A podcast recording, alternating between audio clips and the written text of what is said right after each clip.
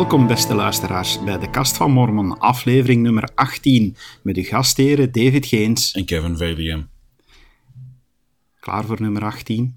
Absoluut, let's go for it. Ja. Goeie week gehad trouwens. Redelijk, ja. Het was, het was wel fijn. Het weekend was ook wel fijn. Moederdag. Nog eens kunnen samen zijn met familie. Dat was ook altijd heel leuk. We hadden het de zondag in het priesterschap nog over. Dat, uh, ja, dat het een heel mooie opportuniteit is om je zondag te besteden, is familiebezoeken. En dat hebben we dan ook gedaan. Het was Ja. leuk. Inderdaad. Ja, nu, onze luisteraars kunnen ons hier niet zien zitten, maar moesten ze ons wel kunnen zien zitten, dan zouden ze mij met een joint zien. Hè. Sinds zondag loop ik dus constant met een joint rond. Hè. Ja, nou, het schijnt. nou, het schijnt. Ik ben nu high priest. Ja. En beste luisteraars, de moppen houden dus niet op. hè. Je kunt je dat niet voorstellen. Hi, allemaal. ja, de moppen houden niet op. Red mij! Nee, alle gekheid op een stokje van, maar ik ben inderdaad aangesteld tot hoge priester. En ik vind het zo grappig om, eh, om er maar bezig over te zijn. Een high priest, een high. Want jij bent in de Hoge Raad geroepen. Ja, Dat is, Wat is dat, David, de Hoge Raad? Een soort van orgaan binnen... Leg het eens uit. Wel, ik moet er zelf nog heel veel over leren. Van, ik, ben, er- ik ben er nu nog maar pas in geroepen, maar ehm, waar ik het mee vergelijk is, als je kijkt, onze kerk wordt geleid door een profeet, die wordt bijgestaan door twee raadgevers. Dat zie je ook bij ons op lokaal niveau terug, eh, of toch alleszins op ringniveau zie je dat terug. We hebben een ringpresident, die heeft ook twee raadgevers. Een ring is een geografisch gebied, hè? Ja, dat is, dat is een vrij groot geografisch gebied waar dat, eh, verschillende units in gecombineerd zijn, zodanig dat je pakweg toch 2500, 3000 leden samen in één ring Ja. eh, kan hebben. Het kan een beetje variëren natuurlijk. Je hebt sommige ringen die minder eh, dicht bevolkt zijn. Maar dus ja, je ziet aan het hoofd van onze kerk een, een presidium van drie man. Je ziet dat dan in de ring ook. Eh, maar je ziet aan het hoofd van de kerk heb je dan, buiten de profeet en zijn twee raadgevers, heb je ook het quorum van twaalf apostelen Die raad geven en zo. die raad geven en, en die mee, Mee mee, besturen. mee besturen. En dat zie je dus ook weer terug op ringniveau. En daar heb je dan de Hoge Raad, bestaat ook uit twaalf, dus dat is gewoon En dan een afspiegeling. specifiek geen apostelen, maar hoge priesters. Hoge priesters, ja. Dus ja, bepaalde roepingen. Local apostles. Ik weet niet dat we zo ver willen gaan, maar I'll let it pass. Ehm, ehm, ik ben ondertussen geen administrateur meer sinds zondag. Ik ben geroepen als zondagsschoolpresident. En om heel eerlijk te zijn, ik weet ook nog niet wat ik daarmee moet aanvangen. Ik moet daar ook nog het, eh, het handboek, de kerk heeft een handboek voor eh, kerkelijk bestuur, eh, wat eigenlijk piekfijn uitlegt en vragen beantwoordt. Maar ik denk dat ik het weet. Ik ga jou helpen. Ja. Ik ga jou helpen. Het is heel duidelijk. Hè? Dus je bent zondagsschoolpresident. Dus jij bent nu eigenlijk de directeur van de zondagschool. En de zondagschool is een school op zondag. Dus je bent directeur voor één dag in de week van een school. En dus aangezien het op zondag is, denk ik dat daar cursussen worden gegeven van hoe schrijf ik in de Bijbel. beetje te ruim door de bocht gegaan. Ehm, ik zal het iets strakker zetten. Het is inderdaad, wij hebben op zondag onze diensten. En wij hebben de avondmaalsdienst, die is het belangrijkste, waarin dat het avondmaal bedeeld wordt. En wij Christus gedenken door van die symbolen te nemen. En wij hebben eigenlijk drie blokken. We beginnen met het avondmaal, dan hebben we de zondagschool. En dan hebben we daarna nog de andere hulporganisaties die samen vergaderen. ja. En in de zondagschool wordt onderricht gegeven afhankelijk van uw niveau, zou ik bijna gaan stellen. Je hebt er eigenlijk drie klassen in. Je hebt aan de ene kant voor de jeugd, dus op hun niveau. En daar gaan we ook moeten kijken, want we zitten met een redelijk grote groep in Gent, of dat we dat niet kunnen splitsen in twee leeftijdsgroepen nog eens. Dat je echt kan toespitsen op de meer jongere en de meer oudere Dat jeugd. zou misschien nog wel een leuk idee zijn. ja. Want dat kan soms wel moeite veroorzaken. Je hebt voor de evangelie beginsel, dat is voor iedereen die de kerk onderzoekt, of die nog maar een jaartje lid is, om echt de basis te leren. En dan heb je ook de zondagschool voor de volwassenen. En daar wordt in de meeste gevallen een van de boeken van de schriften in bestudeerd. En dat ga jij nu moeten begeleiden. Dat Boeiend, ga ik moeten begeleiden. boeiend hè? Ja, ja leerkrachten opleiden, leerkrachten bijstaan, invallen voor lessen, als er een lesgever wegvalt en zo.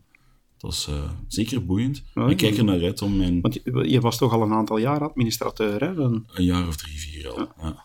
Dus ja, wel, wel leuk dat je... Het is leuk om eens verandering van spijs te hebben. Ja. Dus, eh, Zie je, voilà. We zijn alle twee aan een nieuwe uitdaging toe. Ja. Succes ermee. Dank u, jij ook. Goed.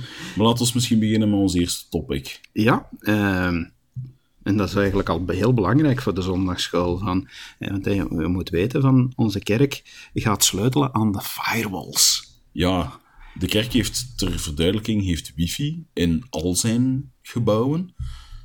En we geven het wifi-wachtwoord lekker niet. Nee, we geven dat lekker niet, maar het is niet altijd even makkelijk om daar met zoveel mensen tegelijkertijd op te zitten.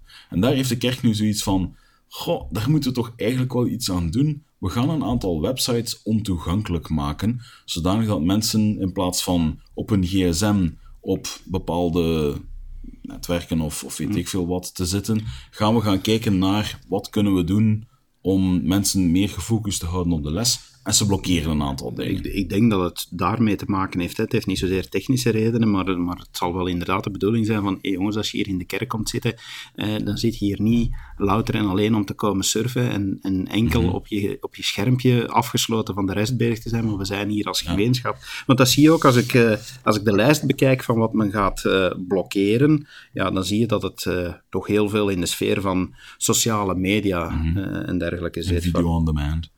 Video on demand ook van, van toch een paar opvallende namen. Instagram wordt geblokkeerd, Twitter wordt geblokkeerd, Spotify ook. Ja, Eh, Netflix. Netflix wordt ook geblokkeerd. YouTube was al geblokkeerd. Ja, dat vind ik altijd een rare, want daar zit je eigenlijk met... De kerk br- brengt zoveel online, wat je als lesgever van zou zeggen van goh, dit filmpje heeft mij geïnspireerd, ik wil het graag aan mijn leerlingen tonen. En dan gaat dat niet, want je kan het niet streamen vanuit de kerk. Of je moet dan een groot genoeg datapakket hebben op je gsm, dat je het via het mobiel netwerk kan tonen. Ja, oké, maar ja, via het mobiel netwerk kan je hier dan ook weer aan al de rest staan. Hè, van, Dat is waar. Eh, maar ja, ik vind het ook een beetje raar. Vroeger zou je nog kunnen zeggen van, want dan had de kerk voor, maar dan hadden ze veel minder natuurlijk aan, aan videomateriaal staan, maar eh, dan, dan hadden ze hun eigen broadcasting systeem. Eh, maar nu is het duidelijk dat de kerk zegt van oké, ja, YouTube, laat het daarop zetten. En vind ik ook logisch, hè, want ja, video en YouTube, dat, ga, dat, dat, is, dat zijn twee synoniemen bijna van elkaar. Maar ja, het is een beetje raar. Van. Maar wat dat me opvalt, is dat er dan wel nog wel iets wordt toegelaten, en dat is Facebook. Ja, je zou toch denken, een, een sociaal netwerk waar toch heel veel mensen op zitten, maar misschien jongeren ondertussen minder ehm, dan volwassenen, ik weet het niet. Denk je dat, dat ze de jongeren voornamelijk proberen te beschermen hier? Als ik, als ik zie ook welke dingen dat er nog allemaal bij staan, Zynga, hè, de bekende spelletjesmaker van Facebook, dat wordt dan wel geblokkeerd, maar bijvoorbeeld Clash of Clans, Big Fish Games worden geblokkeerd. Ehm, wat ik wel heel grappig vind, MySpace staat ertussen dat geblokkeerd wordt. Ik heb zoiets van, wie heeft er nu in vredesnaam nog een MySpace? Misschien Is een dat van niet onze apostelen? dood? en hebben zoiets van, we zijn beu dat hij in de vergadering altijd op zijn MySpace zit te kijken. We gaan dat afsluiten.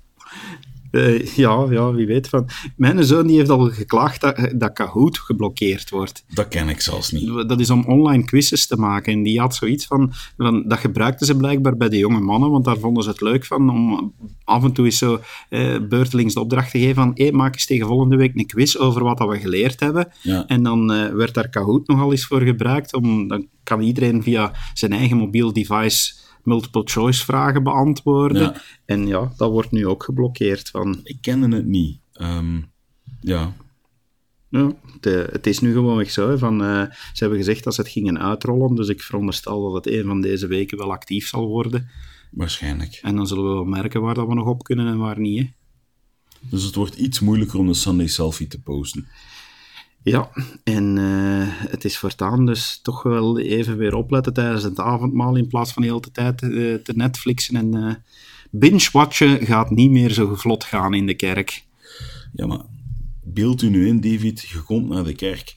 Je, stel, uw vrouw kan om de een of andere reden niet met de wagen rijden. Jij moet er naar een vergadering voeren. Zij is in haar presidium, want ze zit nu in de ZAV eh, in Gent, in het presidium. En zij moet daar twee uur vergaderen en jij zit er met je duimen te draaien. En je zegt, goh, ik ga eens een Netflix-filmpje opzetten. Dat gaat dus nu niet meer, hè?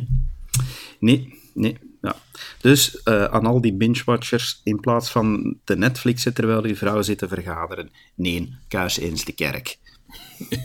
Goed idee. Eh, eigenlijk een topic dat daarbij aansluit, Kevin, van, ehm, waar, ik, waar ik de laatste tijd toch al een aantal keren over nagedacht heb, is, ehm, ja, en zeker ook naar aanleiding hiervan, gaat omtrent kinderen en kinderen opvoeden. En dan voornamelijk het aspect, mijn, mijn jongens zijn nu, eh, zijn nu tieners, en dan moet ik zeggen, als, als vader, wat dat mij enorm bezighoudt, is van, oké, die jongens die komen nu, ah, ze zijn aan het puberen, en kan daar nog vrij goed mee om, maar dat betekent dat ik hen moet stilletjes aan loslaten en hun eigen keuzes maken. Wat dat in onze kerk trouwens heel belangrijk is. Hè? We geloven enorm in keuzevrijheid. Maar dan stel ik me zo de vraag van, wat als zij nu de keuze op een gegeven moment maken van, pa, die kerk, dat interesseert ons geen fluit, eh, we doen niet meer mee, we geloven niet. Ik denk dat dat heel belangrijk is, David, dat je op dat moment zoiets zegt van... Ja, je hebt vrije keuzes, maar je moet ook heel duidelijk aan je kinderen maken van... Houd er wel rekening mee, je keuzes hebben consequenties, gevolgen. Ja, ja, ja zeker, zeker en vast. En, en daarmee ook dat ik, dat ik eens ben beginnen, beginnen na te denken van, oké, we maken het allemaal mee. Hè. We kennen allemaal, iedereen zal, zal in zijn eh, wijk of gemeente ouders kennen die kinderen hebben die ja, de andere weg zijn opgegaan. Hè. Van, ik, ik aarzel zelfs om het woord foute weg te gebruiken. Van, Als ik kijk naar met hoeveel jongeren wij in de jongeman en jonge vrouw zaten toen ik daar was, dan zijn er bitter weinig van nu nog actief in de kerk. Dan ben ik een van de weinigen. Ja, dan- dan zie je maar hoe moeilijk dat is. Hè. Maar ik ben ehm, op een boek gekomen, ehm, een Engels boek eh, weliswaar, When a Child Wanders, Ja, ehm, van eh, Robert Millet. Of ja, ik weet niet hoe dat je het juist uitspreekt, Millet. Of, eh, Millet waarschijnlijk. Millet ja. zal, het- zal het wel, wel zijn van. En die, ehm, die schrijft vanuit zijn eigen ervaringen. Mhm. En het, het, het heeft wel, wel heel wat, wat mooie dingen. En ik heb er een aantal dingen voor mezelf uit, uit voorgenomen om, om bij te houden. Eh, en ik wil eens, ik wil eens met, met jou van gedachten wisselen. Van, ehm, heel veel van, van zijn aandacht gaat ook van hoe dat je als ouder beleeft. En dat de manier waarop dat je dat beleeft, ja, ook van invloed is hoe het, hoe het betrokken kind zelf zal reageren. Ja, in die zin dat hij ook zegt van, oké, ja, het is eigenlijk niet zozeer een boek die, die alleen maar stelt van, eh, of die, die heel weinig zegt van hoe kan je het voorkomen. Eh, want daar is eigenlijk al heel veel over geschreven. Maar het is een van de weinige boeken die ik heb geschreven van die zo, er is praat, van, eh, die, die erover gaat. eh, ja, wat als het gebeurt? ja, hoe ga je ermee om? Hoe ga je ermee om?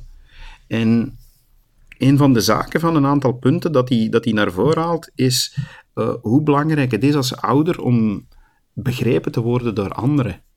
Dat hij dat, hij dat zegt van, ja, eh, draag mekaars zorgen, want als je dat doet, is dat als ouder makkelijker om ermee om te gaan en ga je dus ook beter reageren naar je kinderen toe. Want wat jij daar ehm, bekeken hebt, hè, de, de delen of de om- omschrijving van dat boek, ik heb dat ook gelezen. Een van de dingen die mij opviel, was dat hij zei van, stel, een broer of een zuster verliest een kind, dan ga je onmiddellijk medelijden mee hebben, ga je van alles verdoen. Maar een kind dat wegvalt van de kerk, ja, dat stoot vaak op onbegrip. Alsof dat het de fout zou zijn, tussen aanhalingstekens, van de ouders, dat dat kind weggevallen is. Ja, ja, ja dat is inderdaad een van de dingen dat hij En zegt van... mogen toch echt niet oordelen. Hè? Dat hij zegt van, zou je ooit een ouder verwijten van, hè, van stel dat iemand een, een, een dochter heeft die, eh, die leukemie krijgt, ja, zou je dan naar die ouder toestappen en zoiets van, het is toch een beetje uw schuld, hè, van nee, je zou steun aanbieden. En hij zegt eigenlijk van, ja, ouders die zo een kind in de kerk verliezen, ja, dat kind is er wel, maar het gaat daar ook over een verlies. Dus die mensen hebben voornamelijk ook steun en troost nodig. Tuurlijk.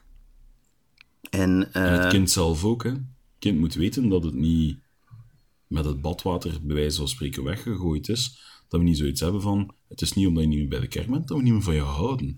Hij had er een heel mooi voorbeeld aan. Ja, eh, inderdaad, zeg maar. Wel, ehm, het vertelt het verhaal van een man, ik weet niet of dat hij zelf was, die zijn zoon kwam heel laat thuis van uitgegaan te zijn. En hij zit s'nachts te wachten. De jongen komt om twee uur thuis. En de jongeman ehm wordt begroet door zijn vader. En de jongeman zegt, ja, sorry, ik weet, ik ben te laat en dit en dat. En de vader zegt van, jongen, zet u even. En die jongeman verwacht hem aan een preek of een, uit, een uitbrander. Maar dat gebeurt eigenlijk niet. De vader zegt heel mooi van, kijk jongen, ik, heb hier, weet dat pad dat je nu bewandelt, dat dat je moeder en mij pijn doet. Ja, ja, hij zegt heel duidelijk van, er zou me niks gelukkiger maken dan dat je zou terugkomen naar Ja. de kerk, hè. Gewoon terugkomen naar de kerk. Maar, zegt hij, het verandert niks aan het feit, welk pad je ook bewandelt, dat je moeder en ik van je houden. Heel veel van je houden. Ja.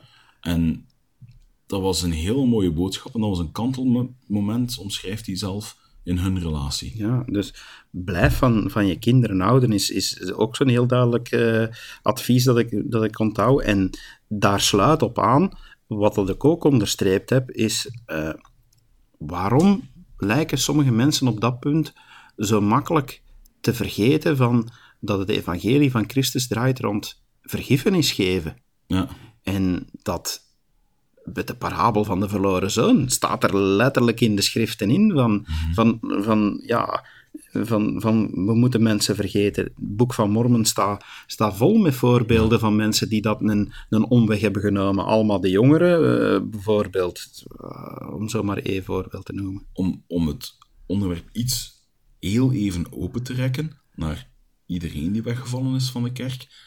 Heel veel mensen heb ik al gehoord van overal die na een lange tijd weg geweest zijn van de kerk terugkomen en die echt schrik hebben voor de mening van anderen. Die echt zoiets hebben van oei, hoe ga ik dit in vredesnaam kunnen doorstaan? Die oordelende blik, die vragen allemaal van waar ben je wel niet geweest? Persoonlijk heb ik dan mm, heb ik moeite om dat te begrijpen, omdat ik zelf nooit naar die mensen op zo'n manier gekeken heb. Ik kan het, ik kan het wel begrijpen. Ehm, Nee, ik, ik zeg niet. Het probleem is, ik kan mij er zelf niet in vinden, omdat ik zelf nooit op zo'n manier, als iemand terugkomt, nee. ben ik zo blij om die terug Maar te als je zien. probeert in te beelden in, in die positie van die mensen, heel vaak gaat dat zijn omdat ze moeite hebben om zichzelf te vergeven.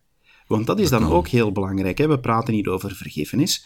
Dat is dat we inderdaad als broeders en zusters op zulk moment vergiffenis moeten kunnen geven Ja. aan diegenen die, die terugkomen, dat we die met open armen moeten ontvangen. Maar vergiffenis betekent ook, en, en eigenlijk nu ik er verder over nadenk, betekent ook dat de persoon zelf die gesukkeld heeft, Ja. ook zichzelf moet kunnen vergeven. Hè? Je moet jezelf kunnen vergeven. En belangrijk daarbij is dat we moeten onthouden dat God belooft van als hij zonde vergeeft, dan zijn ze vergeven en vergeten. Hè? Ja, Dat belooft hij heel duidelijk. Hè? Van, hij zal ze niet meer herinneren. Hè? tenzij we zouden hervallen. Maar dan is het een andere zonde. Ja, Als we ons echt bekeerd hebben en we krijgen vergiffenis voor onze zonde, dan zijn we terug wit gewassen. Hè? ja, Ja? En dat moeten we dan als broeders en zusters ook kunnen doen. Dat is vergeven en er ook niet meer op terugkomen. Hè? inderdaad. Niet meer van, ja, maar ja, jij hebt vroeger en sloes gedaan uiteindelijk. Hè? Om het even terug te brengen op kinderen. Het is niet altijd makkelijk voor een kind om gelijk wat ze meemaken, of dat dat nu same gender attraction is, of een bepaald wegvallen, is het zo van, als je je niet kan vereenzelvigen met wat ik doe, wil dat zeggen dat je niet meer van mij houdt. Dus als ouder heb je daar de tweestrijd tussen van aan de ene kant zie ik van wat mijn kind hier doet is fout. Aan de andere kant wil je van dat kind houden. Maar het kind kan het soms ook niet makkelijk maken door te gaan stellen van kijk, als je je niet kan vereenzelvigen met de keuzes die ik maak, wil dat automatisch zeggen dat je niet van mij houdt. En ik kan me inbeelden dat als je dat naar je hoofd geslingerd krijgt als ouder, dat dat verdorie moeilijk moet zijn. Ja, dat moet moeilijk zijn, maar ik denk dat je daar alleen maar het tegendeel kan bewijzen. Hè? Van, ik weet daarvan, dat is een, dat is een vraag van, moest, moest hier nu een journalist zijn en die volgt over dit topic mee, ja, dan ben ik er zeker van dat de vraag naar boven zou komen van, ja, maar heren, dat is makkelijk praten dat jullie er nu over doen, maar hoe zou je reageren als je zoon thuis komt en zegt van, pa, dit is mijn vriend? Ja. Wel, ik heb daar al over nagedacht. En voor mij is dat heel simpel. Dan zeg ik, welkom. Zeg, welkom. Want uiteindelijk van, ja, ik stel me altijd de vraag, altijd de vraag van, wat zou Christus doen? Ja. Christus ging naar mensen toe die problemen hadden. Zondaars wordt dan ook letterlijk in de schriften gezegd. van, dus het eerste wat dat ik al zou doen, is welkom zeggen. Ja. Want ik zou niet willen dat die persoon zich uitgesloten voelt, omdat hij al net wat anders is. En, want als ik dat naar hem zou doen, zou ik automatisch aan mijn zoon hetzelfde signaal geven. En aan mijn zoon zou ik laten blijken van, oké, dat is een andere keuze dan dat ik zou maken. Maar het belangrijkste is, ik zie u nog altijd graag. En als er familiefeestjes zijn, ja wel, dan kom jij met uw vriend en je zit mee aan tafel. Want je zijt en je blijft mijn zoon. Ja. Ja, ik ga niet uitsluiten. En ja, dus ik, ja, al de rest komt er voor mij bij van, van oké, ja, het zijn dan andere keuzes die ik zou maken, maar ik denk dat ik voldoende respect zal brengen voor de keuze van mijn zoon. Ja. Nee. ja, maar ik kan me inbeelden dat niet iedereen het er even makkelijk mee zou hebben. Nee, dat kan ik ook heel goed begrijpen. En dat heb ik, dat heb ik ook geleerd uit dat, uit, dat, eh, uit dat boek, is mensen die het er niet makkelijk mee hebben, op een heel raar punt in de tijd, zijn de broers en zussen van als dan hun broer of zus inderdaad een periode in zijn leven van de kerk is weg geweest, maar terugkomt, ja. Ja, wat doe je dan als ouder? Je bent dolgelukkig hè, op zo'n moment. Ja, dat is echt de parabel van de verloren zoon. Hè. Dit is letterlijk hè, wat dat daarin gebeurt. Want daar zie je ook dat de oudste zoon zegt van, ja, maar ja, hij heeft het feestvarken uitgangen en hij komt terug. En ja, hier is nu, jij organiseert een feest, geslacht, geslacht wat was het, een varken dat, dat hij slachtte, van, eh, hij krijgt goede kleren, hij krijgt een ring, eh, en ik heb al die een tijd maar toch getrouw geweest, en waar ligt mijn beloning? Ik heb dat letterlijk meegemaakt, niet in mijn eigen gezin, maar met andere jongeren bij ons in de kerk. Jongeren waarvan ik wist van, ja, die hebben effectief het feestvarken uitgehangen, die hebben van alles gedaan wat niet hoorde. Zij komen dan terug naar de kerk en dan is het ineens van, ja, dan worden die gevraagd om hun bekeringsverhaal te vertellen voor heel de ring, op de ringconferentie bijvoorbeeld. En ook zoiets van, ja, maar ik ben hier al de hele tijd getrouw en aan mij wordt geen aandacht geschonken. Dus ik heb het er een lange tijd moeilijk mee gehad om te zeggen van, ja maar wacht eens, hoe zit dat hier? Ehm, Ja, en, en dat is, dat is, daar, geeft hij, daar geeft hij eigenlijk een faire waarschuwing voor eh, eh, aan ouders dan die in die situatie zitten. Dat hij zegt van, ja, ga daar ook niet zomaar dat parabel van de verloren zoon gaan preken en zeggen van, ja, maar je moet ook mee gelukkig zijn. Heb ook wel echt aandacht voor die gevoelens van die andere kinderen, want logisch gezien die gevoelens zijn, die gevoelens zijn niet onlogisch. Die zijn, die zijn goed te begrijpen en die mag je negeren. Ze zijn die- wel gevoelens niet van een negeren. natuurlijke mens. Oké, ja, maar ze zijn er wel. Ze zijn er. Want ik denk, en hij schrijft dat wel niet zozeer, maar ik, als je daarover doordenkt, ja, dan zou je wel eens moeten realiseren van, ho, als je daar niet genoeg rekening mee houdt, dan is misschien het ene kind wel terug, maar ben je het andere aan, aan het wegjagen. Ja. En dat zou niet mooi zijn. Nee. Dus ja, ik, ik denk ook van, ja, de laatste tip die hij geeft is van, natuurlijk begin zelf niet te wanhopen, blijf bidden, eh, blijf op je knieën gaan, blijf naar de tempel gaan. Neem daar het voorbeeld van Alma, die voor zijn zoon en de zonen van... ehm dan ben ik het kwijt, de andere drie waren zonen van... Heleman? Alma? Van Heleman, juist. Ik was het even kwijt. En die heeft ook de hoop nooit opgegeven. Dus En dat is hetgeen waarmee dat hij besluit, is blijf hopen. Omdat heel vaak kinderen die wegvallen, en net zoals jij daar straks ook zei, ook anderen die wegvallen, ja, verliezen zelf heel vaak de hoop. Als jij dan als ouder, of als vriend, of als broeder of zuster niet blijft hopen, welke hoop blijft er dan nog over? Als, niet, als iedereen stopt met hopen, ja, dan is er geen hoop meer. inderdaad. Dus eh, vind ik een mooie om, om bij af te sluiten. En ja, ik hoop dat we, dat we sommige ouders die dit meemaken nu toch even hiermee een hart onder de riem kunnen steken, want het moet niet makkelijk zijn. Hè? Absoluut. Dan, uh, dus uh, als je in die situatie zit, ja, ik hoop echt van uh, het boek, als je dat wil lezen, van de titel was, wat was het nu ook alweer? Deseret Book wordt het uitgebracht, dacht. Ja, When a Child Wanders, van Robert L. Millet. Ja, ik denk dat het wel Millet zal zijn. Van, maar we zullen een link ook in ja. de show notes plaatsen. Om even een aanknoping te maken naar ons volgende topic, David. De kerk heeft een nieuw jeugdprogramma. De kerk heeft doorheen de geschiedenis al een aantal keer een bepaald jeugdprogramma gehad, dat, neem ik dan aan als hoofddoel heeft, de jongeren geëngageerd te houden binnen de kerk, om hen heel belangrijke skills aan te leren, om hen voor te bereiden, om op zending te gaan, of voor het volwassen leven, of voor het getrouwde leven. Maar de kerk heeft daar verschillende dingen rond gedaan. Om, om even op die geschiedenis in te pikken van, uh, waar heb ik het hier nu weer in mijn notities zitten? Uh, want het is eigenlijk allemaal begonnen, of ja, waar, waar het nu ook heel veel om draait, heeft te maken met, met de Boy Scouts of America. Ja, de BSA. De BSA, van, dat is een, een, een, ja, een scouts. Ja, dat is eigenlijk in 2015 al begonnen, hè? Want in 2015... Nee, ik, ik, ga nog verder terug, want 2015 is eigenlijk het begin van het einde ja, maar dat geweest. Van, maar maar uh, waar ik naar refereer is van, dit, dit gaat veel verder terug. Hè, van, uh, Meer dan 100 jaar, dacht ik. Ja, um, wacht, ik had het hier ergens in mijn notities zitten. Het, het gaat inderdaad enorm ver terug, in, in die mate dat het ook, het, het, hier heb ik het... Twee, uh, negen, nee, 1915 is, uh, is het Jonge Vrouwenprogramma begonnen. Ja. Dus uh, de Boy Scouts zijn zelfs nog eerder begonnen. Zijn een paar jaar eerder het begonnen. Befaamde, voor mensen die een beetje Amerika kennen, het befaamde Eagle Scout. Dat is een hele eer om dat te bekomen.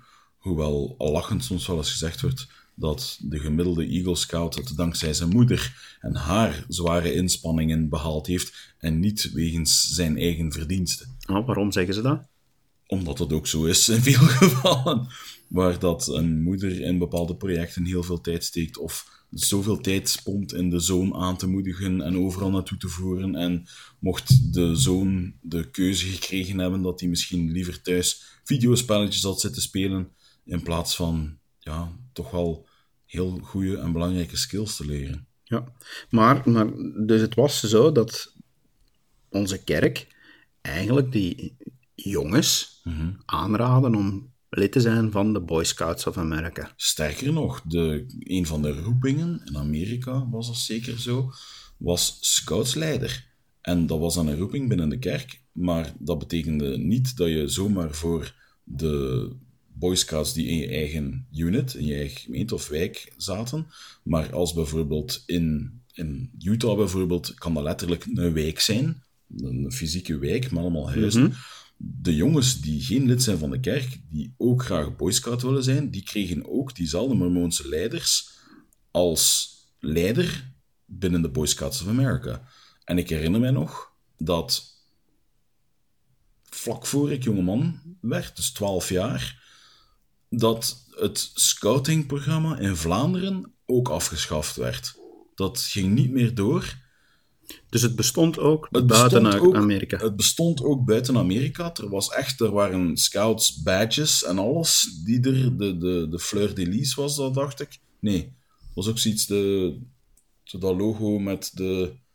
De Franse lelie? De Franse lelie, denk ik, maar ik ben niet helemaal zeker. Dat, het, heeft, het heeft ermee te maken. Ik ken, ik ken het helemaal niet van. Het is van voor mijn het, tijd. Het is van voor mijn tijd, maar ik herinner me dan nog dat het afgeschaft werd. Ik kan me nog zo herinneren dat er jongens van een scouting dingen terugkwamen in ons kerkgebouw. Dat is van de laatste keer geweest dat Kortrijk toen nog bij Gent zat. Dat alle leden van het Kortrijkse toen ook al naar Gent kwamen. Dus hoewel we nu recent die fusie gehad hebben, Vroeger kwamen die mensen allemaal naar Gent. Ja. Maar, het is lang geleden. Maar, uh, want, dat is een, want uiteindelijk haalt men dat nu als reden aan, hè, van, van die samenwerking met de, met de scouts, want ja, ook die naam verandert uh, binnenkort. Het stukje boy valt er vanaf. Dus het wordt uh, ja, Scouts of America. De Cub Scouts, dus de, voor de echt kleine kinderen dan eigenlijk, of vanaf acht jaar, dacht ik. De groep Zeven voor- jaar. Ja, vanaf zeven jaar tot twaalf dan. 7 tot 10.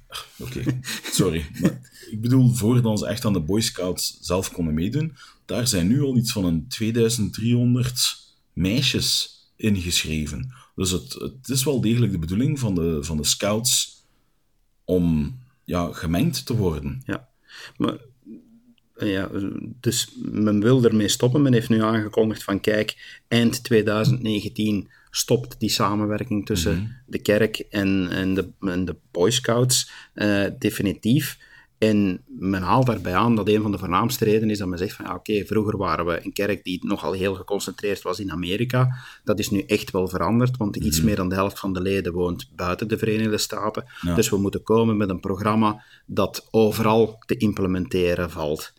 Wat niet altijd even succesvol is. Laat ons eerlijk zijn, iets wat in Amerika gedeployed wordt, heeft niet altijd aanhang. Als ik, een, als ik heel kort een voorbeeld mag aanhalen, toen For the Strength of Youth eraan kwam, een soort pamfletje waarin dat een aantal waarden en normen uitgelegd worden die we wensen dat onze jongeren naleven, bijvoorbeeld bepaalde kledingnormen.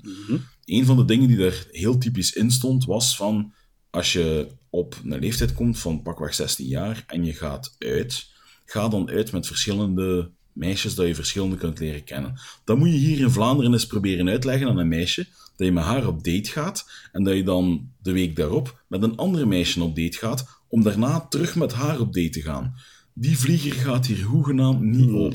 Inderdaad, dat, dat is een bemerking die ik ook had als ik, als ik dit, eh, nee, deze eh, press release aan het lezen was, dat ik dacht van hm, één universeel programma, eh, men moet toch wel toelaten dat er toch eh, culturele verschillende accenten worden, worden aangebracht. Maar we weten nog niet wat het inhoudt, want het komt er pas vanaf 2020, dacht Ja. ik. Maar wat ook opvalt is van de relatie tussen, tussen de BSA en de kerk was al langer aan het vertroebelen. Hè. Je zei daar straks al van, hè, ik noemde het begin van het einde 2015, eh, begon, het, begon die relatie al te troubeleren.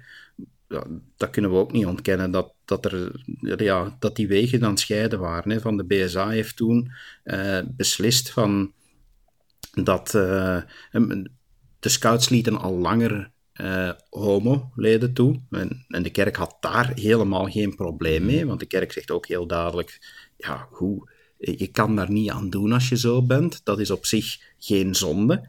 Maar eh, op een gegeven moment heeft de BSA dan wel gezegd van, ja, oké, ja, we gaan eh, toelaten dat eh, er ook homo-leiders zijn, maar die dat er openlijk ook voor uitkomen. En ja, dan heeft de kerk gezegd, ja, maar ja, waar wordt de grens hier nu dunnetjes tussen er echt voor gaan staan en zeggen van, ja, oké, dit, dit kan zomaar. Ik denk dat het meer een schrik is, want laat ons eerlijk zijn, iemand die openlijk gay is, dat is niet zozeer het probleem, lijkt mij, dan wel eerder dat het misschien als door die leider misschien zou kunnen geleerd worden van, ja, dit is oké om zo te zijn.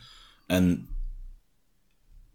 ik vind, Ja. het, vind, vind het een moeilijk topic, want ik ben niet tegen homo's. We zijn geen homohaters. Maar als we het plan van onze hemelse vader bekijken, dan is een, een huwelijk tussen man en vrouw wel degelijk nodig om eeuwige vooruitgang te kunnen maken. En alles dat tegen dat plan ingaat, is in principe zondig. Dus ik denk dat dat inderdaad ook de ja, grote schrik geweest is van de kerk. eh, dat, dat er, ja, als zij er wel mee zouden verder gaan zijn, dan zou het misschien lijken van, dat men akkoord gaat met diegenen die ook zeggen van, ja, maar een huwelijk is ook niet echt nodig en zo van. Ja, en dat zou wel ingaan tegen de doctrine uiteraard. Een beetje een vertroebeling van de waarden. Maar je, je ziet toch ook van, ja, die relatie was, was al een beetje scheef aan het lopen. Hè. Ik heb hier onder andere gevonden dat eh, in, eh, in 2017, ja, dan eh, was er al gezegd van, had de kerk al gezegd van, oké, ja, we nemen het niet meer op. Hè. Het, is niet meer verplicht om bij de scouts te zijn, of zelfs niet meer aangeraden voor die jonge mannen vanaf 14 jaar. Maar heeft wel serieus wat gevolgen voor scouting. Hè. Van de BSA had daarvoor ongeveer 470.000 leden. Ja. En dat is na die aankondiging al gezakt naar 280.000. Dat is de moeite. Ja, dus ik denk dat ze nu nog wel eh, veel meer gaan, gaan meemaken. Van. Maar eh, langs de andere kant, ik vind het wel positief dat er, dat er nu ook wordt heel duidelijk gezegd van, en dat is toch een wind die je vind ik, nu recent, afgelopen maanden, door de kerk zie gaan, van, dat men veel meer beseft van, hé, hey, wij zijn een globale kerk, van, en niet enkel meer zozeer op dat Amerikaanse gericht. Ja, dat staat ook in, in een van de artikelen die we hadden, ik weet niet of het dit artikel was, dan wel de aankondiging van het nieuwe programma dat er op til staat in 2020, van hey, we hebben ondertussen ook al meer leden en ook meer jongeren buiten Amerika dan louter en alleen in Amerika. Nu, de kerk heeft al een aantal programma's om even de scouting achterwege te laten. De kerk heeft al een aantal programma's. Het, het plichtige schot um, boekje. De jonge vrouwen hebben de persoonlijke vooruitgang met de zeven waarden. Dat gaat dus allemaal verdwijnen. Dat gaat allemaal, dat gaat allemaal weg. Dat moet ook inderdaad toe komen. En zelfs voor de kinderen, die hebben ook zoiets. De, de jeugdwerkkinderen vanaf acht jaar hebben ook zo een boekje met doelen waaraan ze kunnen werken. Dat wordt allemaal weggegooid. Dat is misschien een verkeerd woord, maar het wordt vervangen door iets nieuws. Ja. Ik verwacht eigenlijk dat het een beetje zal zijn zoals dat huisonderwijs en huisbezoek niet zozeer weggedaan werd, maar wel vervangen werd door bediening, hè, waar we het recent nog over gehad hebben. En dat dat een evolutie is. En dat is, eh, ik vind het heel opvallend van, ja, want er zijn nu al heel veel veranderingen gebeurd sinds uh, president Nelson onze profeet is, dat men in officiële aankondigingen van, van de kerk uit, dat men het nodig vond om te benadrukken van, dat het daar eigenlijk niks mee te maken heeft, dat deze beslissing al veel langer aan het groeien was en dat dit al werd besproken nog voor president Nelson aangesteld is als profeet. Iemand zou inderdaad kunnen zeggen van, in Amerika heb je tegenwoordig president Trump die voor een heel hoop nieuws zorgt en in de kerk hebben we president Nelson die ook ja, een dankbare bron van nieuwsfeitjes voor onze podcast is. Ja, dat kan je wel zeggen. Van. ik vond het toch opvallend dat, dat men dat er eh, zo eens ging bij benadrukken. Mhm. Dus eh, alleen, men lijkt wel te beseffen van, van, en men wil toch duidelijk stellen van, hé hey jongens, het is niet hier dat we een nieuwe leider hebben en dat plots alles verandert. Van, we waren hier eigenlijk al een hele tijd mee bezig. Bediening ook. Hè. Bediening, dat was ook iets dat er al heel lang zat aan te komen. En had president Monson nu nog geleefd, had dat waarschijnlijk ook onder president Monson gewoon aangekondigd geweest. Want uiteindelijk, het, het zijn niet zij die het, uh, die het beslissen. Hè. Zij krijgen inspiratie van Jezus Christus. En, dus. en stel nu voor dat hij volgende maand dan ineens zou komen te overlijden, dan zou de media Jezus misschien... Christus? Nee, president Monson, stel dat hij nog geleefd had en die aankondigingen allemaal gemaakt had op de algemene conferentie, en nu dit Stel dan dat hij dan een maand later komt overlijden, zou de media misschien allemaal gezegd hebben: het was de laatste stuiptrekking, het was de laatste. Um, we gaan nog snel dit even veranderen voor ik de pijp aan Maarten geef. Ja, ja. Je kan, zo kan je het nooit goed doen natuurlijk. Dus ik ben ergens wel blij dat ze het vermelden. Van, Dit is continuïteit, jongens. Dit is iets waar al lang mee bezig is. Het is gewoon toevallig nu met president Nelson dat het nieuws naar voren komt. Ja. Natuurlijk blijft de vraag van wat er in de plaats komt, daar, zegt men, ja, daar werkt men nog aan. Hè, van, uh, er is een, een, website, dus ik zal de link opnemen in de show notes. Mhm. Ehm, er is een website die, die al wat meer informatie probeert te geven, maar uiteindelijk als je daar gaat, gaat in lezen, zegt men ook van ja, details zullen in 2019 wel meer bekend worden. Ja. Dus uh, voorlopig, men zegt, nu blijven de programma's zoals ze zijn, maar het is een vooraankondiging. Hè? Ik hoop ergens dat, want dan miste ik hier, dat het deel scouting, dus survival skills en zo, dat is een persoonlijke interesse van mij. Niet dat ik daar kolossaal veel mee doe, maar dat heeft mij altijd al geboeid. Wij hadden hier in Vlaanderen, nadat die scouting weggevallen was, hadden we enkel nog de jonge mannen en de jonge vrouwen kampen. Nu, daar kwam veel echt kamperen in tenten en een shelter maken en slapen buiten in open lucht uh, tijdens een hike en zo. Dan leerde daar ook shoren, hoe maak ik een vuur, ehm, maar ook bijvoorbeeld hoe zet ik een val voor wild. Ik hoop dat dat soort dingen niet volledig verdwijnen nu dat ze zeggen van we zijn niet meer bij de Boy Scouts, we gaan het puur op het geestelijke zetten. Ik hoop dat er ook nog een aantal praktische zaken in zitten die toch nog altijd nuttige skills zijn om te kennen. Dan moet het aangevuld worden met hoe overleef ik met, uh, met Facebook-trolls en uh, hoe overleef ik uh, als ik te weinig Tinder-dates kan vinden en zo. Oei, oei, oei. Breek me de mond niet open. Ja, we zullen, we ben benieuwd naar het nieuwe programma. Misschien moeten we eraan meewerken. Moeten we onszelf aanbieden om, om eraan mee te mogen werken. Ja, uh, ik heb het al druk genoeg en denk jij ook. Ja, misschien sommige van onze luisteraars hebben goede tips. Uh, zoals altijd, tips altijd welkom. Hè, van, ja. uh, dat is goed.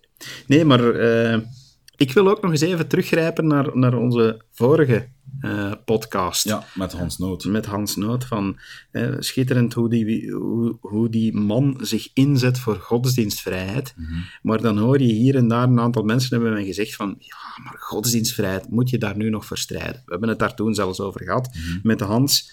En het is toch nog altijd bijna elke dag prijs, want wie er, wie er zijn ogen voor open houdt, je moet maar eens kijken hoeveel stukken er recent de afgelopen weken worden gepubliceerd, opiniestukken van politici die, die bepaalde zaken willen doen, die reageren. Mm -hmm. hè, van, nu, nu concreet ook was er weer een stuk, en het is dat wat het met de aanleiding geeft hiervoor, van Hendrik Vuyen en, en Veerle Wouters. Twee onafhankelijken, die zijn afgescheurd van welke partij? Dat weet ik niet meer van buiten. Van de NVA. Van de NVA. Maar zij zeggen ook, ze hebben, ze hebben een stuk gepubliceerd van ja, scheiding tussen kerk en staat is belangrijk, maar scheiding tussen kerk en maatschappij evenzeer. Ik vond dat heel frappant. Ik heb het artikel gelezen en ik had echt iets van, wait, what now? Men, maar, men, zegt, men zegt eigenlijk van, kijk, wij willen dat religie stopt aan de voordeur. Hè? Ja. Achter je voordeur doet je wat je wilt. Ja. Ach, of beter gezegd, achter gesloten deuren doet je wat je wilt. Dus je kunt ook kerken en zo. Ja. En men wil niet aan die vrijheid raken. Maar men zegt, het openbaar leven, van zodra dat je die deur buiten komt, moet je neutraal zijn en mag Ja. je religie niet meer meespelen. Het, het artikel, als ik het las, kwam heel islamofoob over. Bij mij. Of toch in ieder geval misschien niet islamofoob, maar dan echt wel... Ja, ja nee, eigenlijk wel islamofoob. Hè. Een, een angst van hoe de islam in onze maatschappij tegenwoordig alom aanwezig is en voor een hele hoop uitzonderingen zorgt. Dat Maar- komt er heel sterk in voor, toch? Tuurlijk, maar het, eh, het is duidelijk van al die reacties dat, dat die godsdienstvrijheid nu zo onder druk staat, is gewoonweg omwille van de schrik voor de islam. Hè? Van, Ja. ja, da- dat je daar nu mensen hebt eh, die, die zeggen van kijk, wij willen een politieke partij oprichten en als we overwinnen, dan gaan we de sharia invoeren. Ja, dat is wat de mensen schrik doet aanjagen. Maar waar ik dan mee bezig ben, is dat... Ik begrijp die reactie, hè, van, ik begrijp die reactie zelfs, zelfs heel goed, maar men trekt het dan open van, oké, dus alle religie is slecht. Ja, en dat is echt letterlijk, nee, niet letterlijk, is figuurlijk het kind met het badwater weggooien. Hè. Het bad, badwater is vuil, of wordt aanzien als vuil, dus het kind dat erin zit, meebuiten. Al het goede dat ermee te maken heeft, dat interesseert hen ook niet. Dat gooien we ook ineens mee weg. En dat vind ik zo triest. Dat is triest. En, en daarmee, ik wou eens... Ja, ik wou gewoonweg eens onze kerk en ons geloof als voorbeeld nemen om aan te tonen van, kijk, ja, men zegt altijd van, religie kan niet samengaan met de waarde van de verlichting. Ja? En met dan de waarde van verlichting, dan, dan heeft men het voornamelijk over ah, zelfbeschikkingsrecht. Men refereert ook heel vaak naar de gelijkwaardigheid tussen man en vrouw. Soms zelfs de gelijkheid tussen man en vrouw genaamd, maar daar hebben we het ook al over gehad. Uh, en ja, dan heb ik zoiets van, kijk, ik wil nu eens aantonen dat dat zo niet hoeft te zijn. He, men, men denkt zelfs, ja, in België denkt men eraan om een, een voorstukje, een preambule op de grondwet te schrijven, omdat men het dan nodig zou vinden om letterlijk te zeggen van, ja, godsdienst kan nooit boven de democratisch gekozen wetten staan. Ja. Ja, maar ja, goed, ik ga, ik ga daar even op inpikken, van door jou een vraag te stellen. Wat zegt een van onze geloofsartikelen? ja, dat wij gehoorzaam moeten zijn aan de wetten van het land. Ja. En ondergeschikt aan regeringen. Ja, ja. Maar wat ik heel frappant vond, is dat in het artikel staat ook van... Je hebt... Aan enerzijds heb je wetten die verplichten of verbieden. Maar ze zeggen er ook van, ja, je kunt bepaalde zaken niet in wetten gieten. Bijvoorbeeld, je kunt niet iemand verplichten, je kunt niet alle mannen verplichten om vrouwen een hand te geven. Dat is niet een wet dat je kan maken. Maar dat is wel een heikel punt geweest de laatste tijd. Of iemand niet willen aankijken tijdens een debat omdat hij van het andere geslacht is, enzovoort. Het punt dat er ook in voorkwam, en dat wil ik zeker even aanhalen, is van, zit je niet op een gegeven moment van, je kan mij niet dwingen om iets te doen dat tegen mijn godsdienst is. En dat vind ik nog anders dan te zeggen van, ja, iemand verbieden om iets te doen, wat hij normaal gezien binnen zijn godsdienst wel doet, is nog altijd anders dan iemand verplichten iets te doen dat tegen diens godsdienst is. Zeker als je er in zich niemand echt mee kwaad doet of kwetst. Zoals als ik iemand... Stel nu dat ik iets heb tegen ehm, kleinere, iets zwaardere mannen met een bril en een ringbaardje, en ik wil die geen hand u. geven. Wat? Kijk eens in de spiegel. Ik ben zo klein niet. Ah, oké. Trouwens, ik heb mijn baard vorige week afgedaan. Die is aan het teruggroeien. Maar dat terzijde. Zie je, dat zijn, dat zijn dingen waar je zegt van, hier doe je niemand echt kwaad mee. Het is onrespectvol, maar is dat dan niet weer iets van vrije meningsuiting, Ja, kijk, maar- vrijheid van godsdienst? Maar daar wil ik even op inpikken, op dat woord onrespectvol. Ehm, ik ben in... Ik zal zelfs mee op de barricade kruipen, moest men aan de waarden van een democratie gaan tornen, moest men aan de waarden van de verlichting gaan tornen. Ja, daar geloof ik even sterk in als dat ik in onze hemelse Vader geloof en in het evangelie van Jezus Christus. Ja. En, en dus in die zin hoort daar ook bij, ja, daar hebben we lang genoeg voor gestreden, en dat staat zelfs heel duidelijk in teksten ook van onze profeten, man en vrouw zijn gelijkwaardige partners. Ja. Ja? Er is geen haar op mijn hoofd dat daaraan twijfelt. En als je dan in die zin hebt dat je mannen krijgt die een hand weigeren te geven, ja? dat ze weigeren een hand te geven, op zich kan me dat niet schelen. Ja? Want laat ons daar eerlijk in zijn, Japanners houden ook niet van handen geven. Die geven een buiging. Mensen met zwetvries zouden ook liever buigen. om maar een voorbeeld inderdaad te noemen. Wel, men moet niet gaan zeggen van, ja, maar een hand geven moet verplicht worden. Maar ik kan wel begrijpen dat men een probleem heeft van, niet zozeer met het feit van geen hand geven, maar wel dat men zegt van, oké, maar dat is wel toonbeeld van geen respect hebben of, of geloven in een verschil van waardigheid tussen man en vrouw. Ja. En daar heb ik dan ook een probleem mee. Maar dan ga ik niet zeggen van die waardigheid, die gelijkwaardigheid, ja, die kan je ook op andere manieren uitdrukken.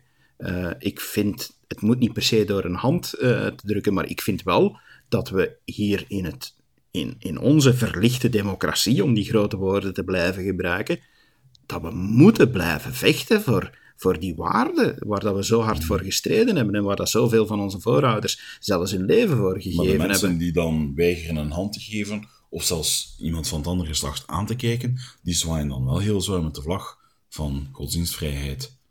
Ja, maar vandaar dus dat ik ook geen probleem heb om te zeggen van, ja, dat, dat godsdienst niet zomaar kan voorgaan op democra- democratisch gekozen wetten. Ja. Vandaar dat ik, het, dat ik het ook duidelijk stel van, het kan ook anders. Ons, ons geloof zegt heel duidelijk van, wij hebben de verplichting als trouwe leden van de kerk om inderdaad gehoorzaam te zijn aan wetten. Maar Waar is ik dan geen wet die het u verbiedt op dit moment. Hè? Waar ik dan wel een probleem mee heb, ja, dat is dat men dan zo ver gaat en te zeggen van oké, het moet stoppen, uw religie moet stoppen aan die deur. Waarmee dus in die zin, als we dan kijken naar een democratie, waar een heel spel bestaat van hoe de soevereiniteit, de macht van het volk uitgaat, door systemen van verkiezingen, ja, dat men dan zegt van oké, als we gaan discussiëren van over welke wetten goed zijn en niet goed zijn, dat je daar het argument religie niet mag in gebruiken. ik, ik geef even een voorbeeld van, van wat dat ik bedoel. Ja? En ik heb het echt zo al ondervonden. Discussies over abortus toelaten of niet. Ik ga het nu niet hebben over dat onderwerp op zich. Ik gebruik het gewoon als voorbeeld. Ja. Maar dan ondervind ik dat als ik zeg van kijk, ik ben tegen abortus, en men vraagt mij waarom, en ik antwoord omdat het tegen mijn geloof ingaat, dan krijg ik die reactie van stop, jij mag niet meer meespelen. Ga direct naar de gevangenis, u passeert niet langs start, want dat argument mag niet meespelen. Ja. En op dat moment zeg je dan eigenlijk, en dat is wat ik zo heel gevaarlijk vind in ook het stuk van Vuyen en Wouters, ja, is dat men eigenlijk zegt van jongens, ja, als je geloofsargumenten zo gaat uitsluiten, ja, wie is er dan het hardste aan het pleiten tegen de waarde van verlichting? Wie is dan het hardste aan het pleiten om, uh, om parias in de maatschappij te maken. Ja. En dat is waar ik, wil, waar ik wil tegenin gaan. En waarom ik zeg van godsdienstvrijheid blijft wel belangrijk. ik, wil, ik ben niet diegene die zegt van dat onder het mom van godsdienstvrijheid alles moet kunnen en dat eh, ook maar eender wie die zegt van ja, maar mijn godsdienst zegt dat ik naakt over straat mag lopen. Ja, jongens, dat kan niet. We hebben wetten die dat daar tegenin gaan en die zeggen van wij beschouwen dat als niet zedelijk. Maar dat is verbieden. Ik heb het nu over het verplichten. Ja, maar ja, kan je, dat kan je anders. Ik kan ook even goed zeggen, je bent verplicht om kleren aan te doen als je de openbare weg op gaat. Ja, Ja, maar je kan- semantisch je- in heel, heel, Ja, in heel maar veel Je gevallen. kan hè. niemand verbieden om iemand te weigeren een hand te geven. Of te weigeren iemand aan te kijken. Je kan toch geen wet maken die zegt van, je mag niet respectloos zijn. Want Nee, dan kan je zelfs los van religie, zou je zelfs kunnen zeggen, ja, maar dat is een inbreuk op de, de vrije meningsuiting. Maar ja, goed, dat is een probleem van wetten maken. Ja. Ja. je kan niet alles regelgevend maken. Dat is een hele discussie. Van, hè, men, men, men neemt heel vaak het begrip waarden en normen. Ja. En heel veel mensen beginnen dat bijna als gelijk, als gelijk eh, te beschouwen, Mhm. omdat ze het altijd samen worden genomen. Maar waarden en normen zijn heel verschillend. In die zin, er zijn pas normen nodig als er niet meer voldoende waarden zijn. Ja. Eh, maar, maar dat is een heel andere discussie. Waar het mij nu om gaat, is om te zeggen van... Sorry, ik ben gelovig en dat vormt mijn identiteit. Ja. En ik zal het niet pikken dat men mij uitsluit als ik aan alle spelregels en wetgeving beantwoord in een democratie, maar dat men mij dan gaat uitsluiten van mee te spelen in dat spel, gewoon omdat ik gelovig ben. En dat is de godsdienstvrijheid waar ik altijd zal blijven voor opkomen. Ja. Dus ik vind het echt eh, ik vind het, ik vind het verkeerd eh, dat men nu dat, dat zo probeert en alle schrikreacties te begrijpen. En misschien zijn er gevaarlijke religies, maar zoals jij mooi zei, laat ons alsjeblieft het kind met het badwater niet weggooien. Want eh, hoewel gelovigen nu een minderheid zijn, denk ik toch ook dat een van de grote waarden van de verlichting is dat een meerderheid niet zomaar mag alles negeren mag, van, de, van de minderheid. Het zal wel zijn. Gelovigen moeten geen paria's in de maatschappij worden. Ja. Goed. Even naar iets anders dan. Eh, want dit, dit, dit was een redelijk zwaar onderwerp. Nu, het volgende is een ernstig onderwerp. Iets minder zwaar. Ja, jij had iets over, eh, over veiligheid. Over van, veiligheid, van- inderdaad. Er is in 2017 is er een onderzoek geweest binnen de kerk naar zendelingen toe van hoe veilig voel je je op zending. Ja, het gaat specifiek over zendelingen. Ja, het gaat specifiek over zendelingen. Nu, als ik er heel even persoonlijk, hadden ze het mij gevraagd in 2003. Wij hebben de, ehm, het verschrikkelijke meegemaakt dat in ons district, in eh, onze zone, dat eh, een ander team van zendelingen, dat daar een van die jongens gewoon compleet tot moes geslagen geweest is. Die jongen... Echt waar? Echt waar. Die jongen stapte van, En- en zijn die in de spoed gaan ophalen. Die jongen, zijn gezicht was onherkenbaar. En omdat hij een zendeling was? Of... Ehm, ze hadden zijn rugzak gestolen. Ze hadden hem geviseerd. Hij zei van, ja, maar er zit mijn schriften in en, en mijn, mijn fototoestel. Ik wil die terug. En toen hij opkwam voor zichzelf, hebben ze hem tot moed moest geslagen. Oké, Zes dus, maanden dus is uit voordat de ik hand gelopen diefstal in dat geval. ja. Ehm, zes maanden voordat ik toekwam in mijn eerste gebied, dat was ten zuiden van de rivier de Clyde in Glasgow. Een gebied dat door Margaret Thatcher heel veel onwerkloosheid kende. Je ziet daar dan ook een sociale verloedering. Dus het soort mensen dat daar woont, heeft in veel gevallen, zijn dat soms al generaties van mensen die van een dop leven.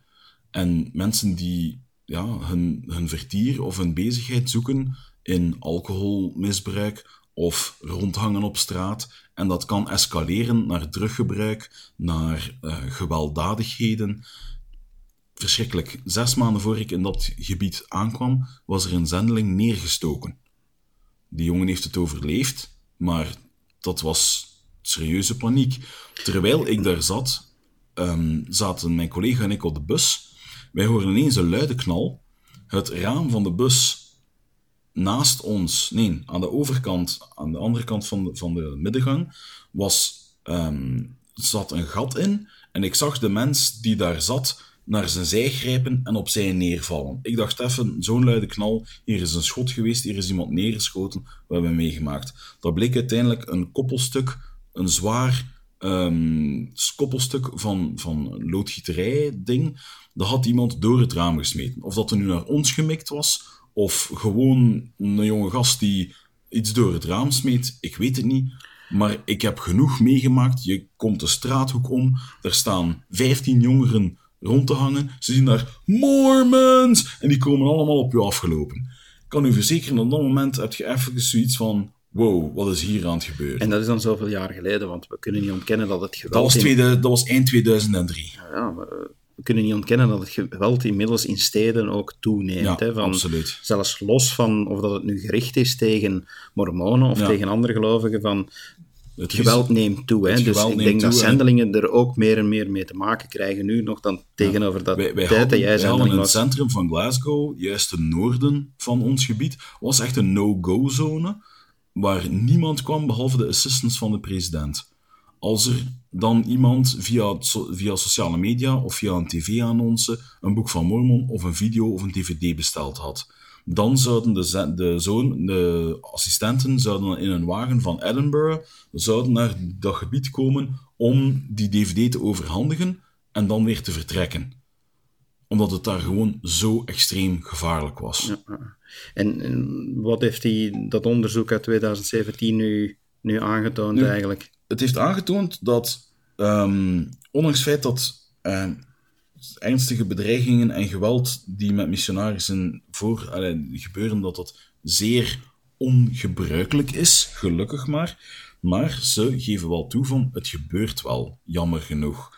Nu, En neemt men dan maatregelen? Men neemt een aantal maatregelen. Het is zo dat het ehm, Missionary Handbook, het, het handboek voor de zendelingen, ehm, al op de volgende manieren en procedures aangepast is. Ze hebben een, ehm, een Sister Safety Committee, dus specifiek voor de zusterzendelingen, die Ah, ja. als jonge meisjes toch misschien wel vaker of met andere zaken kunnen te maken krijgen dan jongens. Denk maar aan seksueel belaagd worden. Ja, Als ja. twee heel knappe jonge dames over straat lopen en er zijn er een paar gasten die denken van oh, hier gaan we eens ehm, die wel lastig gaan vallen en zo.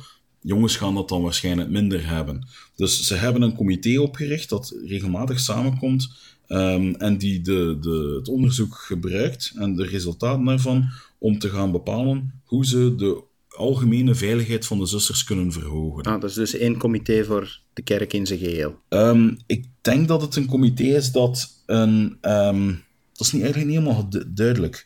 Ik, zoals ik het begrepen had, was dat lokaal binnen de zending. Ja. Dat dat misschien senior sisters zijn die samenkomen, samen met de president en zijn raadgevers en de assistants, om daar te gaan kijken hoe kunnen we hier lokaal een aanpassing maken, dat we zeggen van oké, we gaan jullie kaart herbekijken, probeer dit gebied te vermijden, probeer dat gebied te vermijden, of dan ze misschien gaan zeggen van kijk, we gaan hier zusterzendelingen uit dat gebied halen, al is het maar voor een bepaalde periode, tot de zaak misschien wat afgekoeld is, we gaan in tussentijd daar ofwel geen zendelingen, ofwel elders gaan steken, Ja. bijvoorbeeld. Maar dus specifiek meer aandacht voor, Voor de veiligheid, van, de zusters. zusterzendelingen. Ja, inderdaad. Nog Ehm, bepaalde zaken? Ja, er is een, een opvolgproces dat in de plaats, allee, dat, dat ehm, in, tot stand gebracht is om beter ja, zorg te dragen en ondersteuning te geven aan zendelingen wanneer er effectief een incident geweest is. Ik weet nog, Betere nazorg dus. betere nazorg. De zendeling die daar in elkaar geslagen geweest is, die jongen en zijn collega, die, ik heb zijn collega later op zending nog als collega gehad. Die jongen was daar zodanig door getraumatiseerd, die, had, ja, die was obsessief beginnen telefoon gebruiken. Om naar Jan en allemaal te bellen en te praten en te doen. De andere jongen, die hebben ze in heel eh, rural, heel, heel landelijke gebieden gestoken, waar het geweld veel minder is en waar, ja, bij wijze van spreken, meer schapen zijn dan mensen. Maar- maar Is het, het En- dan niet ik had gebruikelijk om op dat, dat moment was- te zeggen van ja, maar ga maar terug naar huis? Dan? Wel, dat is hem juist. Toen is die beslissing, want ik, ik zat bij dat beslissingsproces zat ik niet bij, uiteraard, van wat daar gebeurd is. Ik weet alleen dat zij naar andere gebieden geplaatst zijn waar het veel minder was. Maar ik heb wel via via gehoord dat de jongens het er heel zwaar mee hadden. als ik het hier zo lees, gaat er misschien meer psychologische begeleiding komen. Of gaat er misschien inderdaad gekeken worden van goed, hè, counseling na, na geweld, van hoe of wat.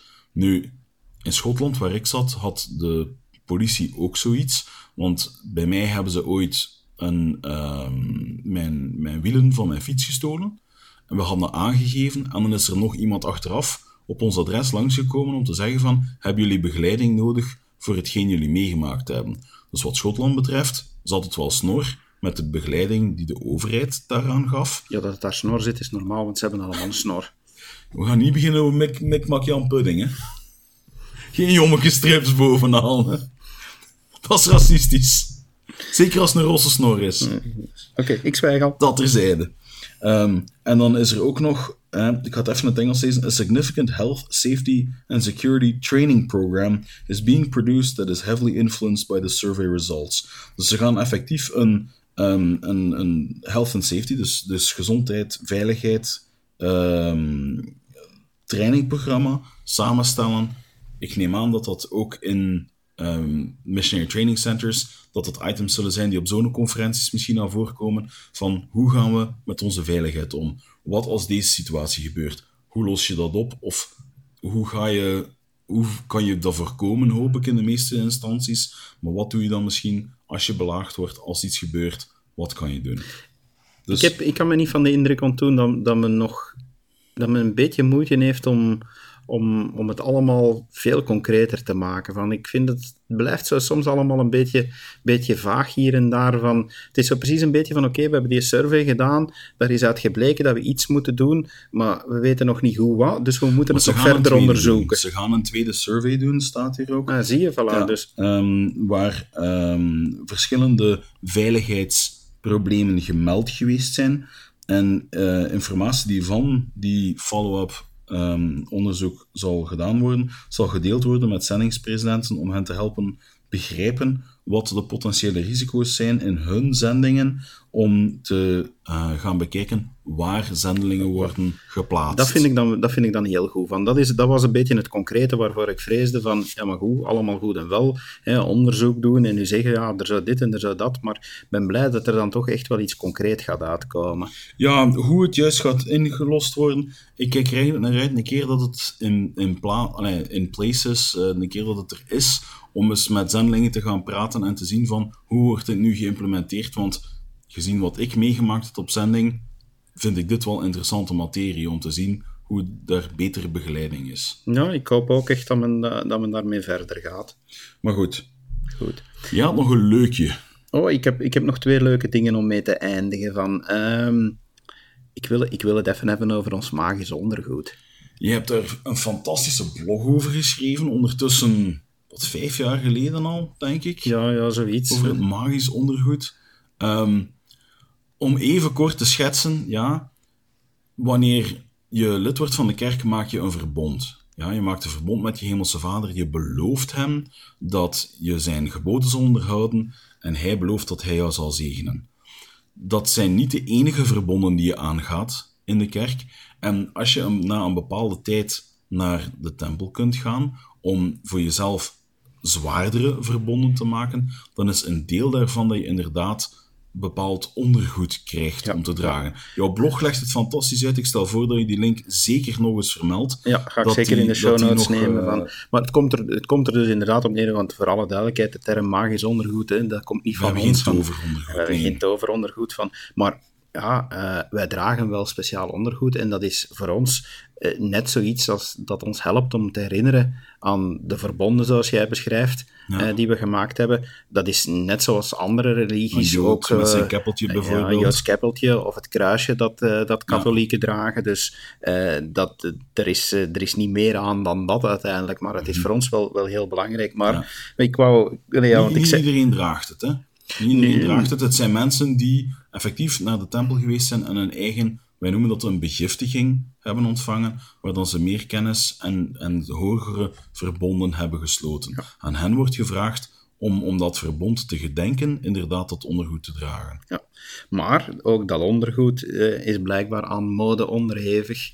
En, ja, en. Dat, en dat is wat dat ik eigenlijk wel, uh, wel min of meer grappig vond, is dat men nu uh, toch heeft aangekondigd, en zeker naar de vrouwen toe, van eh, lieve zusters, ja, we hebben jullie klachten gehoord over bepaalde stoffen die we gebruiken, dat sommige eh, nogal makkelijk krimpen en andere eh, niet, niet makkelijk zitten en omhoog kruipen en zo van. En ja, men gaat dus bepaalde uh, stoffen die, die niet zo populair waren, ja, daar gaat men mee stoppen en men gaat een aantal nieuwe introduceren. En voornamelijk de stof waarmee men nu gaat werken is stretch cotton. Oeh, voor mensen met een bepaalde omvang kan dat misschien wel nuttiger zijn dan veranderen.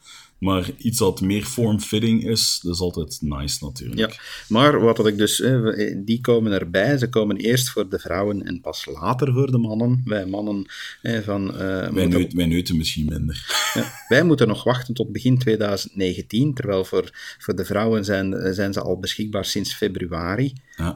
Uh, maar maar ja, het betekent dat er een aantal dingen uh, eruit gaan. Dus ja, bij deze een waarschuwing voor de liefhebbers van de mannen Cotton Poly Rib.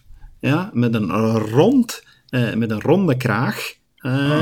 Ja, die ah. gaat eruit. Voor de vrouwen, ja, de 100% katoen met uh, de rechte kraag, die gaat er ook uit. De vierkante kraag, ja. Ja, ja, en de dry silk, die gaat er ook uit. Ja. Uh, dus al de liefhebbers van deze producten, haast u, rep u, bestel uw voorraad, bestel nog een paar honderden en duizenden stuks, al naar gelang u nodig hebt, want vanaf 30 juni 2018 is het gedaan met die producten. Okay. En voor al diegenen die geen lid zijn van onze kerk, forget it, jullie kunnen het niet bestellen. ja. Ja. Ja, ja, maar we zetten zeker de, de, de link in de show notes, zodat de mensen toch die nieuwsgierig zijn. Ja, van, uh, want er staat ook een afbeelding, weliswaar van een afstandje, maar je ziet een afbeelding van hoe het er ongeveer uitziet. Um, het, je moet je daar niet sexy lingerie bij voorstellen. Het dient om uw soberheid te... Uh, het, is, het is iets sober en het dient ook om... Ja, hoe zeg je dat, modest, om, om, uh, ja, bescheiden, en, bescheiden en, te zijn, ja. Maar het is, ja, weet je, blijft altijd, vroeger werd er, werd er echt, en nu nog, hè, van, er blijft een sfeer van geheimzinnigheid overhangen ja. van, ja, ten eerste, niemand loopt met zo'n, oh, wel, nu de jeugd van tegenwoordig loopt wel met een onderbroeken gewoon op straat, als je ziet hoe laag dat hun jeansbroeken hangen, verschrikkelijk vind ik het, uh, maar ja, je loopt normaal gezien niet in je ondergoed over straat en je begint daar niet mee te showen en niet over te vertellen. En het is voor ons gewoon weg van, ja, het is iets, voor ons is het heilig. Hè? Het, is Ja. een, het gaat over heilige verbonden, dus we gaan er niet tot nozel over doen. Uh, Maar we gaan ook in deze tijden niet meer zeggen van, oh, je mag daar niks van weten. Ja, onze kerk heeft zelf filmpjes en materiaal online staan waarin uitgelegd wordt wat het is, hoe het eruit ziet. Uh, ja, kijk maar in de show notes voor wie echt nieuwsgierig is, dan ga je er meer van weten. Ik raad het aan om dat te lezen, eerlijk gezegd. Omdat ik heb het destijds ook nog aan een aantal collega's gedeeld en zij hadden zoiets van, ah, hier hadden we inderdaad iets over opgevangen en het is echt wel fijn om dit in een juiste context te kunnen plaatsen en te begrijpen dat er niks magisch aan is. Hè. Nee, we kunnen geen goocheltrucjes ermee. Het zou, wel, het zou wel tof zijn zo, niet zo een duif. ja. Uh, niet ik, binnen een huis doen trouwens. Met die duif? Ja, ik krijg dat beest er niet meer uit. Ah, ja. Uit dat huis. Mm, ja, dat zou wel eens kunnen. Kak en veren overal. Ja. Uh, ik, ik wil nog in de show notes ga ik nog een link zetten van, van iets wat, uh, wat, uh, wat echt viraal is gegaan de, de, laatste dagen. Van. En ik vind hem gewoon leuk. Van, ik vind hem leuk. Ik wil niet lachen met, met andere religies, maar een aartsbisschop van, van de Oosters-Orthodoxe kerk ja. doopt een kleine. En ja, in die kerk gaat dat er echt wel wel bijzonder aan toe. Hè? Van, ja. Ja, die, die, die kleine gaat drie keer onder water, maar op een manier dat je zegt van help, wat doe jij met mijn baby? Ja. Uh, het, het is, uh, je moet het filmpje bekijken, beste luisteraars, maar uh, ik ben toch heel blij dat wij het anders doen. ja, van, en ik vind het... En, en dat vond ik dan wel, al de commentaren die dat erop kwamen van...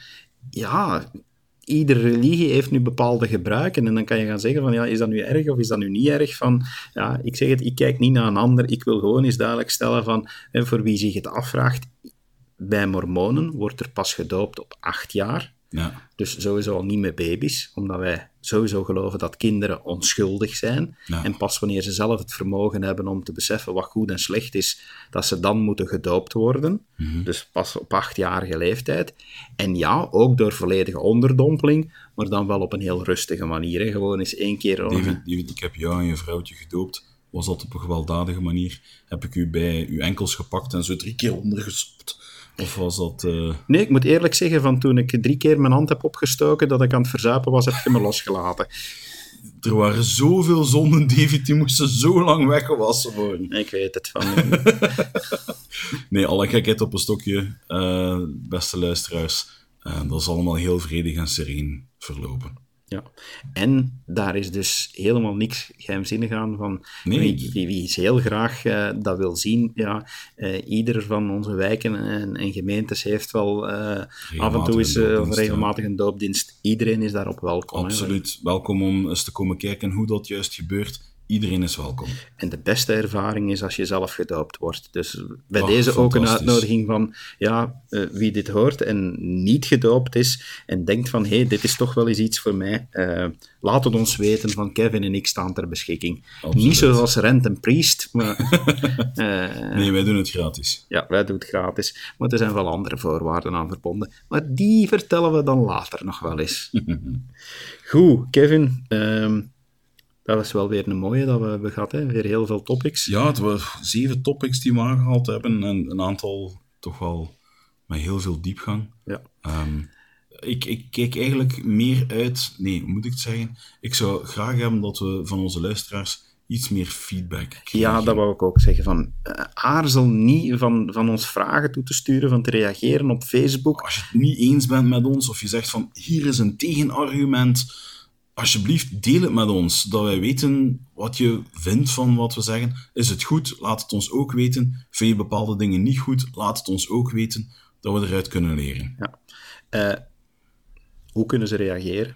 Eh, op onze Facebookpagina. Ze kunnen ook een mail sturen naar zeg het maar, at dekastvanmormon.info. Ja. En ik wil de oproep uitbreiden. We vinden het heel fijn dat we honderden luisteraars hebben per podcast. Ja. We, we zien toch hè, dat, we, dat we ruim nu over de 600, 700 luisteraars eh, gaan. Dat is heel fijn, maar dat mag ook altijd meer zijn. Hè. Dus beste luisteraars, je kan ons niet beter eh, bedanken, eh, als je het toch leuk vindt, eh, voor de moeite die wij doen om hierin te steken. Ja, eh, je kan ons niet beter bedanken dan dit te delen met vrienden. Van. Laat anderen, of het nu leden van de kerk zijn, of mensen waarvan je denkt van, hé, die zouden toch ook wel graag wat meer weten eh, van die rare bende die de mormonen soms wel eens zijn. Ja, deel dit alsjeblieft. Van, het Absoluut. zou fantastisch zijn dat we nog meer mensen kunnen bereiken. En dat is voor ons de grootste motivatie om blijven door te gaan. Inderdaad. En dus rest ons nog alleen om te zeggen van, beste luisteraars, dankjewel voor jullie tijd en tot een volgende keer. Dag.